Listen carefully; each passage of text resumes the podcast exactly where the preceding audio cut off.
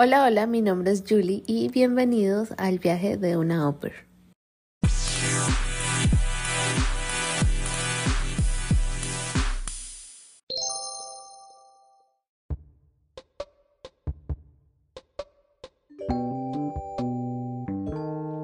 ¿Y cómo, cuáles fueron los requisitos que te pidieron para ir a Dinamarca?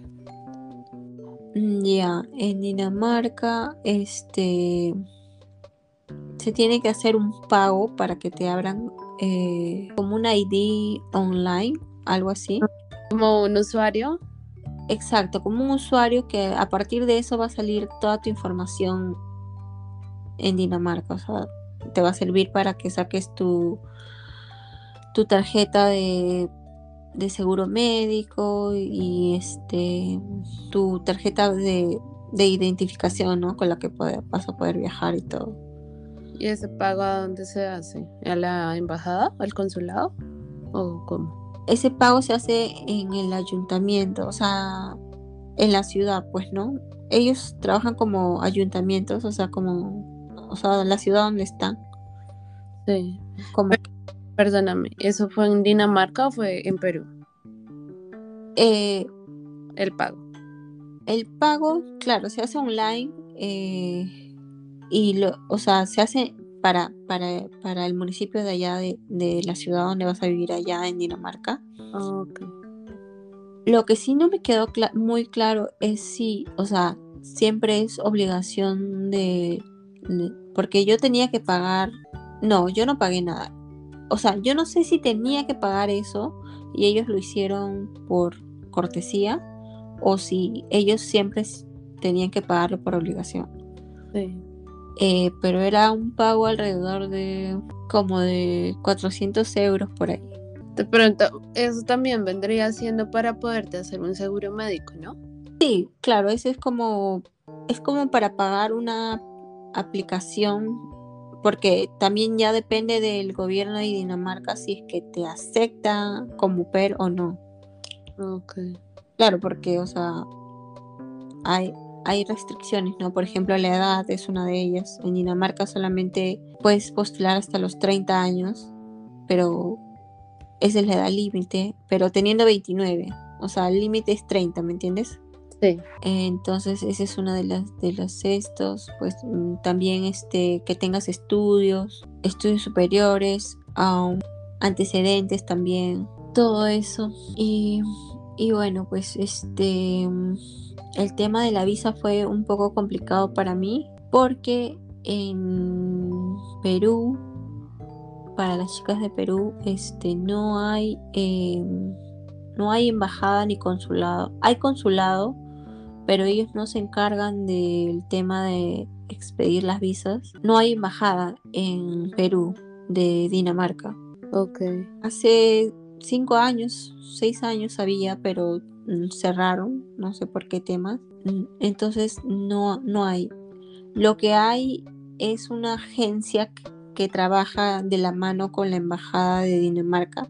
La única embajada que hay ahorita en Latinoamérica, si no me equivoco, es la embajada que está en Colombia, en Bogotá. Ok. Para las chicas de Colombia la tienen más fácil porque la embajada sí está ahí, entonces como que pueden solamente tomar el transporte público y llegar. Sí. Pero para, para Perú por lo menos sí está difícil, pero hay una agencia que se llama BFS, que es una agencia que trabaja de la mano con la embajada de Dinamarca en Colombia Sí. y está ubicado en Chile y en Bolivia. O sea, tampoco está en Perú. No, tampoco. Antes también estaba, pero ahora solamente es, o sea, sí sigue estando, pero solamente se encarga de lo que es el tema de del tema del país de Reino Unido para otro, otro tipo de visas. Pero nada que ver con, con Dinamarca, ni mucho menos. Te llevan a La Paz. Y bueno, entonces ahí ya, una vez que llegas, porque ellos simplemente te dejan como que en la ciudad. Entonces, pero de ahí de la ciudad, pues la oficina de BFS está un poco lejos, porque está en el, en el sector donde están todas las embajadas en Bolivia. Entonces, este, de ahí yo tomé, la primera vez que fui, tomé este, eh, digamos como que un taxi, y bueno, ya yo llegué ahí, ¿no? eh, me tomaron biométricos, me aceptaron, porque creo que para eso yo tenía que haber pedido cita y todo, pero pues yo les expliqué mi caso, de que yo venía desde Perú, de que... Hiciste una travesía. Exacto. Exacto, entonces este ya me aceptaron como que entre comillas de emergencia y bueno ya pude este, dejar todos mis papeles para, para el tema de la visa, ¿no? Entonces este luego de eso eh, son tienes que esperar alrededor de entre 15 a un mes, de 15 días a un mes para volver para recoger tu pasaporte si es que tiene la visa. Si es que tiene o no tiene, tienes que regresar personalmente a recoger porque no nadie puede venir por ti ni nada. Qué fuerte. Sí, entonces ya, entonces me enteré que tenía que volver a regresar a viajar a Bolivia. O sea, para ir a Dinamarca desde Perú tienes que tener muchas ganas de ir a Dinamarca. sí. Qué locura. Y bueno, ahí ya viajaste otra vez a Perú y, ah, perdóname, a Bolivia y ahí ya te dieron la, la ¿sí? Sí, luego de un mes me dijeron de que mi visa había sido aprobada y ya, este, volví a hacer la travesía que hice, ¿no? De viajar y ya recogí la visa y ese mismo día me regresé a Perú, pues, ¿no? Con, con mi pasaporte, con mi visa. Más o menos, perdóname, te pregunto, ¿cuánto, cuánto, ¿cuántas horas te he tomado entre llegar desde Lima, me dijiste, hasta, hasta La Paz? Eh, Habrá sido dos días. Dos días. Dos días de ida y dos días de vuelta, ¿sí? No, o sea, dos días todo, o sea, desde, Ah. desde, o sea, de ida y vuelta. Mira que yo soy de esas bendecidas, yo soy de Bogotá. Y, y yo, sí, o sea, yo sé que en Bogotá está la facilidad pues de que uno va a cualquier parte y encuentra. Porque digamos que no hasta ese nivel, las otras personas que viven en otras partes de Colombia les toca también tomar un avión para ir hasta la embajada de Bogotá para poder hacer sus papeles y devuelvas. Entonces, no sé si en Perú es igual, pero en, en Colombia los vuelos nacionales son un poco costosos. Entonces, pues claro, eso sale un dinero extra que también hay que sumarle el presupuesto. Eh, pero bueno, ya, entonces ya ahí ya tomaste la visa y ¿en cuánto tiempo volaste? Ah, ya, luego, este, como, como lo había dicho anteriormente, son ellos, o sea, son la familia los que se encargan del tema del transporte. Entonces son ellos los que compran el vuelo y, bueno, deciden cuándo viajas, ¿no? Ellos decidieron comprarme, me recuerdo que el vuelo para el, el 18 de agosto del 2018. ¿Y cuántas horas es de Perú a, a Dinamarca? ¿Tuviste que hacer escalas? Este, sí. Em, son aproximadamente 18 horas. Eh, mi primera escala fue en España, en Madrid. Y luego tenía un vuelo desde Madrid a Praga. Y de Praga iba a tomar otro vuelo a Hamburgo. Y de Hamburgo el papá me iba a recoger en carro. Sin palabras. sí, está. e- Estuvo interesante el viaje, ¿cierto? Sí, no, pero lo más chistoso es que terminé perdiendo el vuelo. Este, el vuelo de Praga a Hamburgo lo terminé perdiendo y me tuve que quedar a dormir en el, en el aeropuerto de España. Mi primera vez durmiendo en un aeropuerto. Ay, qué horror. Y la primera vez que perdí un vuelo también. Sí, este, mm, no sé, o sea, en lo personal para mí el aeropuerto de España ha sido el aeropuerto más grande que hasta ahora he pisado.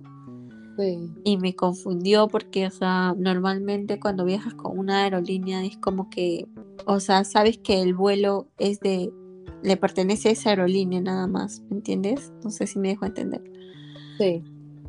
Entonces como que así es, así era en Perú, entonces yo me confié, entonces yo decía, bueno, yo ya estaba haciendo la fila en una, en esa aerolínea, entonces yo sabía que en cualquier momento ya como que iba este, a salir el vuelo. Y, o sea, y aparte eh, al mismo destino, entonces era una cosa loca porque eh, resultaba de que no, de que yo estaba haciendo eh, fila en la aerolínea, pero iba a ir al mismo destino, pero eran dos aviones diferentes y dos vuelos diferentes. Y, ahí viene la confusión. Así que siempre, o sea, vean bien el número de su vuelo y todo, porque a mí por confiada, por mirar solamente, ah, ok, es esta aerolínea y ya me voy con ellos. No.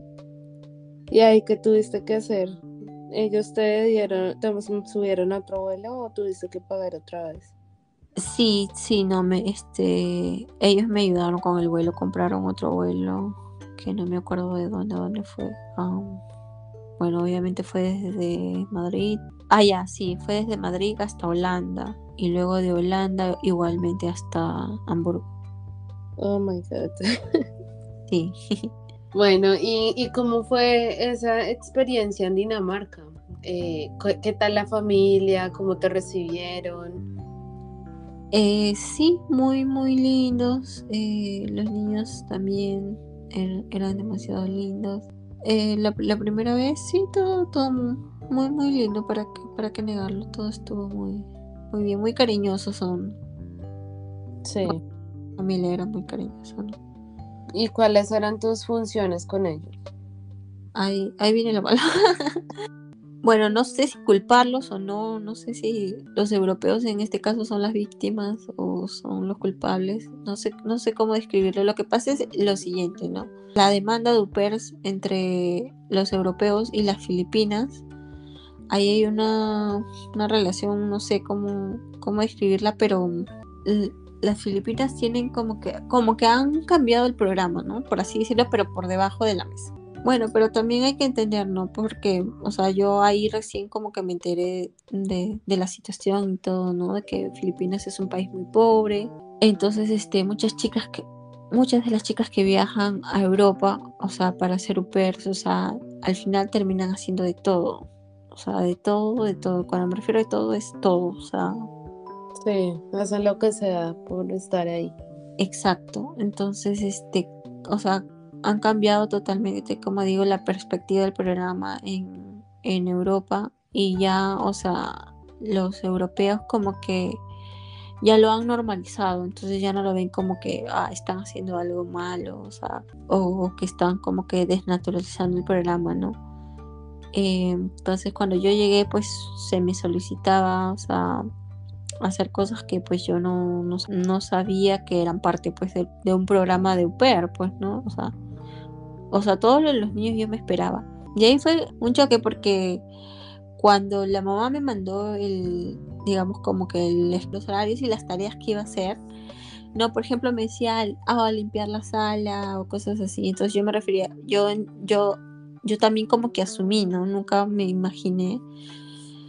Asumí de que todo era como que referente a los niños, ¿no? Limpiar el baño, ah, bueno, tengo que limpiar el baño de los niños, obviamente, o algo así, ¿no? En la cocina, que limpiar la cocina, ah, bueno, me imagino que es porque tengo que limpiarlo, el tema de los niños y todo.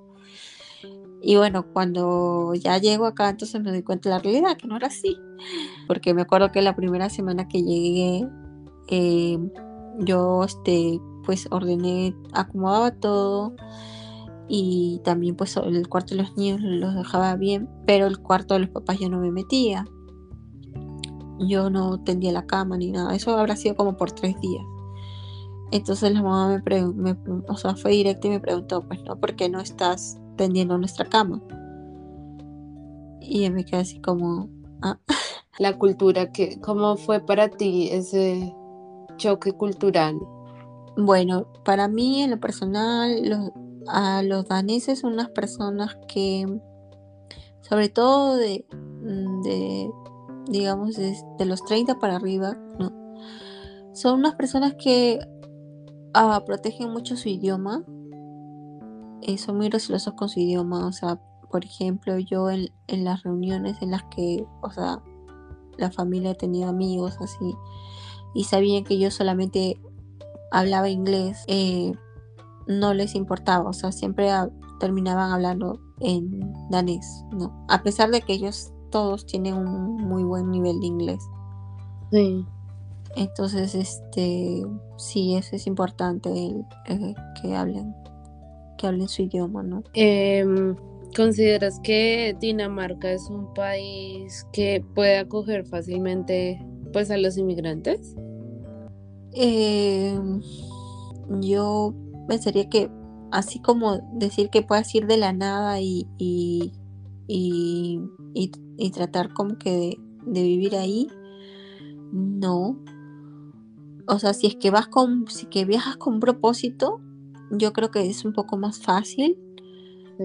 y empezar como que desde la nada es, es, es difícil sobre todo porque no hay muchos trabajos, no hay muchas ofertas. En invierno es un poco, incluso mucho más difícil eh, el tema de, buscar trabajos. Eh, yo tuve un amigo que fue con la Working Holiday, era chileno. Y sí, o sea, estuvo complicado para él el tema de, buscar trabajo y todo eso. Qué, locura. Eh, digamos que lo pregunto porque sé que para Dinamarca no hay tanta información. Y, sí me da curiosidad saber cómo es la vida en Dinamarca, porque pues tampoco sido en mis intereses eh, personales como indagar acerca de Dinamarca. Sí, eh, ¿cómo es la gente allá? ¿Consideras que la gente es, es amigable o más bien es un poco más seria? Mm, sí, bueno, yo consideraría que sí, o sea, ellos son como que, o sea, cada, cada familia está en lo suyo y, ya, ¿no? O sea, como que no son así como los latinos, ¿no? Que puedan, no sé. Es que también hay que dividirlo entre el tema de em, los daneses jóvenes y los daneses como que ya tienen familia, ¿no? la vida de un danés joven sí es, es muy diferente, ¿no? Este, están en fiestas, les gustan mucho las fiestas, este, salir a discotecas a bailar, ¿no? Eh, son un poco como que más, más libres, ¿no? Sí. Ya tienes familia, es como que eso, ¿no? Más familiar, un tema más familiar y más, este, más cerrado encontraste allá amigos digamos, pudiste viajar bastante dentro de Dinamarca, pudiste de pronto ir hacia otras partes, otros países. Oh, sí, bueno, eso sí, este, sí estoy agradecida de esa experiencia porque, claro, llegué a viajar, llegué eh, en Estados Unidos, era amiga de una chica que, eh, de una húngara, o sea, de Hungría. Sí y entonces la pude llegar a visitar allá, o sea, en su, en su ciudad, ella es de Budapest. Entonces me fui para allá, pude viajar allá, también conocí a Alemania, tenía la amiga que te había dicho de que en primer lugar me recomendó el programa UPER ahí en Perú. Sí. Ella al final se quedó en Alemania porque se casó con un checo. Oh. Y entonces este, estaba viviendo allá, entonces la pude visitar también. Sí, también conocí Suecia. Sí, muchos países, ¿no? Sí, para que... Eso es lo bueno de cuando llegas a residir en un país de Europa, que ya todos los otros países se hacen, se te hacen más cerca, porque es más, o sea, más accesible el tema de los vuelos, de los buses, de los trenes, entonces es dicen eso que, que mm, los vuelos en Europa incluso son más baratos. Sí, sí, en eso sí. Sí es cierto que los vuelos son más baratos. ¿Tuviste homesick en, en esas dos experiencias de Opera que tuviste? ¿En algún momento tuviste homesick o más bien cómo lo manejaste? ¿Te dieron ganas de volverte a Perú? Este, sí, en Dinamarca en Dinamarca más que nada creo que me dio el homesick. Eh, lo que me ayudó fue que eh, a la final apliqué para una, working holiday en Nueva Zelanda. Uh. Ella será en otro, en otro video que contar. No, eh, sí, apliqué para una working holiday y me aceptaron. Y, y bueno, o sea, estaba realmente feliz porque esa Working Holiday es como prácticamente ya no tenía que hacer absolutamente nada de UPER, sino que podías viajar, ¿no? Esta Working Holiday te da la oportunidad de viajar y, poder encontrar trabajo en lo que, o sea, en lo que pudieras encontrar, ¿no? Ya sea, ya pudiera ser de tu carrera, de lo que estudiaste o, de otras cosas. Oye, qué chévere. Yo no sabía eso. Yo pensé que las Working Holiday era más como para aplicar como trabajos de verano, cosas así. O sea, sí, o sea, pero no necesariamente, ¿no? O sea, porque, bueno, al menos en Nueva Zelanda, claro, lo más popular es este el recojo de, de las de las frutas, ¿no? Y, y, bueno, eso es lo más popular, pero este también, o sea, como que puedes, no sé, encontrar trabajo de recepcionista en un hotel. Um, y otras cosas, ¿no? Que, que, que, que puedas eh, trabajar ahí, no sé, en, en, en, una tienda, o sea, como, como asistente o algo, o sea, también te da la posibilidad. No, no, no hay como que una restricción. Sí. Eh, bueno, referente a esta Working Holiday, tú todo eso lo hiciste desde Dinamarca, ¿sí? Sí, yo lo hice desde Dinamarca. ¿Y cómo hiciste para el tema del visado? Eh, ¿Te lo fuiste a algún consulado o cómo, cómo es? Porque la visa es online. Sí. Entonces, este no, te, no tenía que viajar a ningún lado, sino que cuando yo ya llegara supuestamente al país, es que ellos me lo iban a, a pegar en el pasaporte. Oh, qué interesante. Uh -huh. Sí, lo único nada más que tuve que viajar a... Porque yo no vivía en la capital de Dinamarca, yo vivía en Viborg, que es como que una ciudad que está para el norte. Sí. Tenía, tuve que viajar allá a Copenhague, que es la capital, para poder hacerme lo que son los rayos X de los pulmones. ¿Te piden un rayos X para eso? Y para el tema de descarte de tuberculosis, porque sí, sí, siempre te piden eso. no lo sabía. Bueno, antes de cerrar Dinamarca, más o menos cuánto es el pago que recibes en Dinamarca.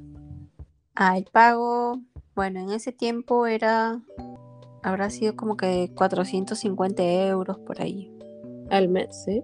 Sí, al mes.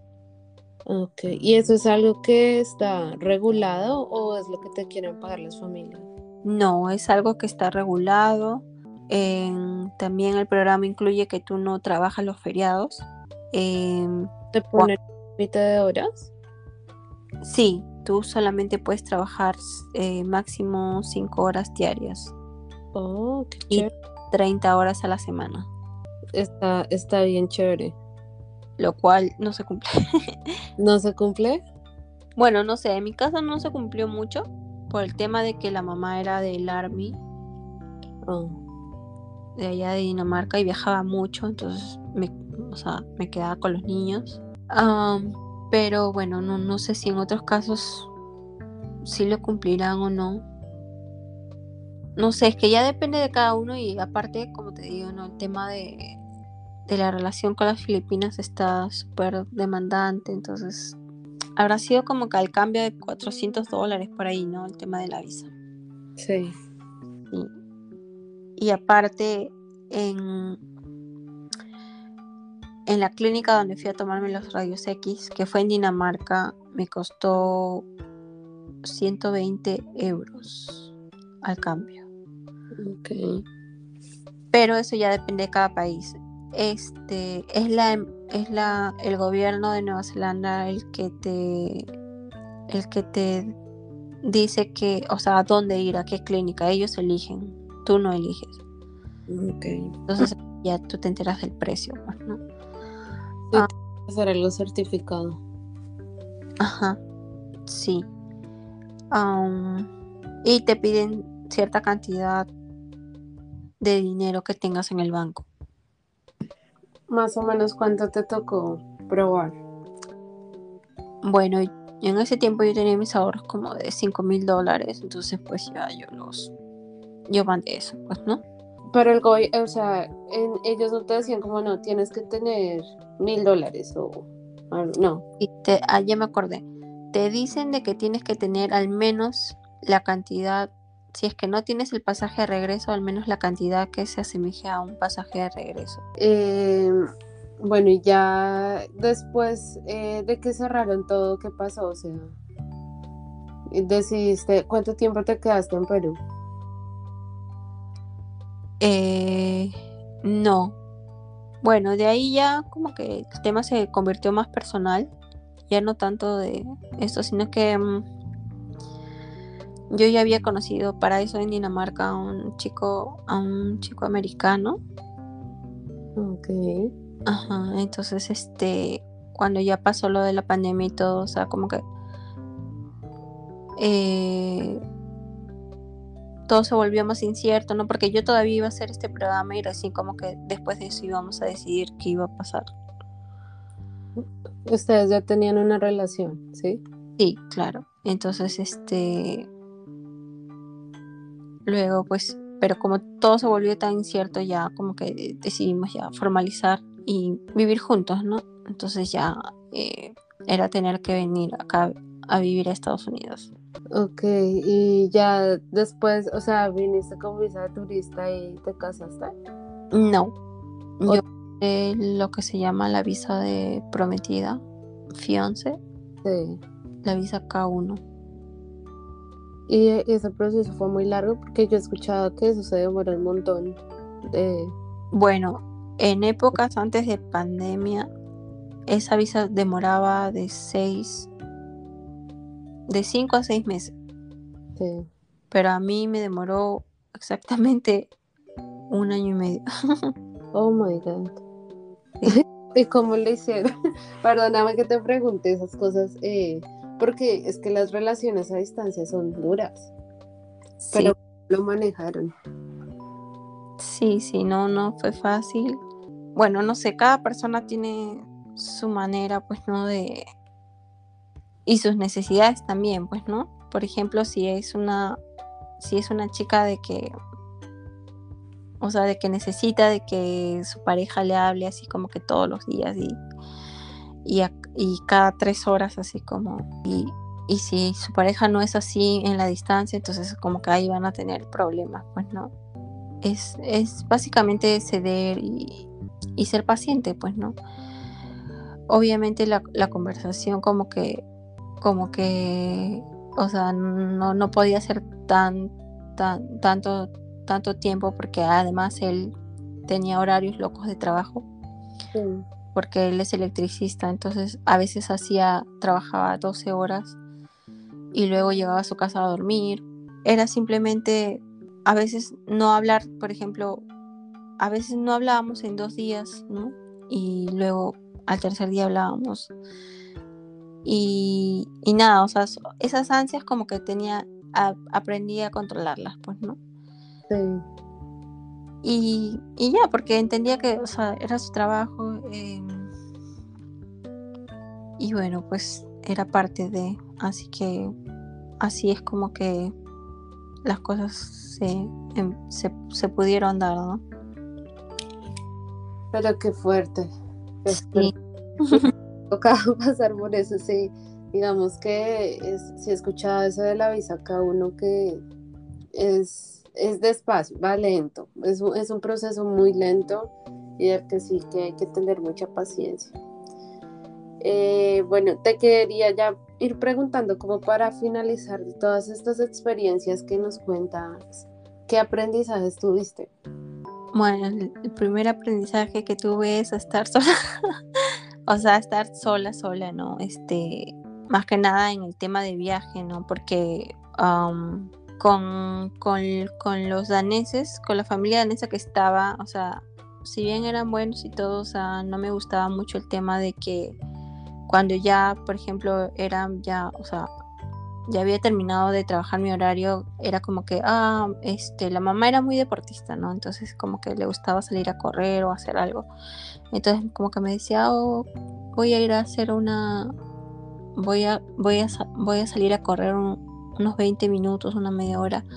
Eh, ¿será que puedes ir? O sea, los niños están viendo tele, no tienes que verlos solamente si, si es que pasa algo, ¿no? Pero ya es como que tienes que estar alerta y todo eso. Es tu responsabilidad igual. Exacto. Em, bueno, ¿qué le dirías a Pam de hace cinco años? ¿Qué consejo le darías Mm, después de haber vivido todo esto? incluso no sé si, si hace cinco años, pero sí por lo menos a Pam antes de vivir todo esto. Qué bueno que, que ha sido muy valiente, de que ahora eh, se toma más las cosas con calma, de que ya no es tan confiada tampoco. ¿no? Y que a pesar de, de, las cosas malas que pueden pasar, eh, también, también hay eh, muchos momentos, muchos momentos buenos. Ay, qué bonito.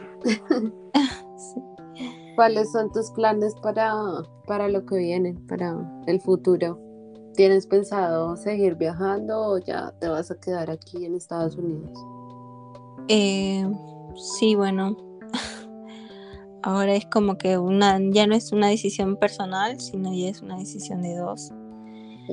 Y es un poco más complicado. Eh, no, no creo que por el momento esté, esté en mis planes querer viajar porque eh, si la visa cada uno es difícil, imagínate cuando hagas el ajuste de estatus. Ah, eso es un dolor de cabeza. Ya voy seis meses esperando y aún no me llega ni siquiera el permiso de trabajo, ni, el social, ni nada. Oh Pueden seguir en Instagram, es pampan5691. Eh, pam con M, ¿sí? Sí, pam, pam. Ok.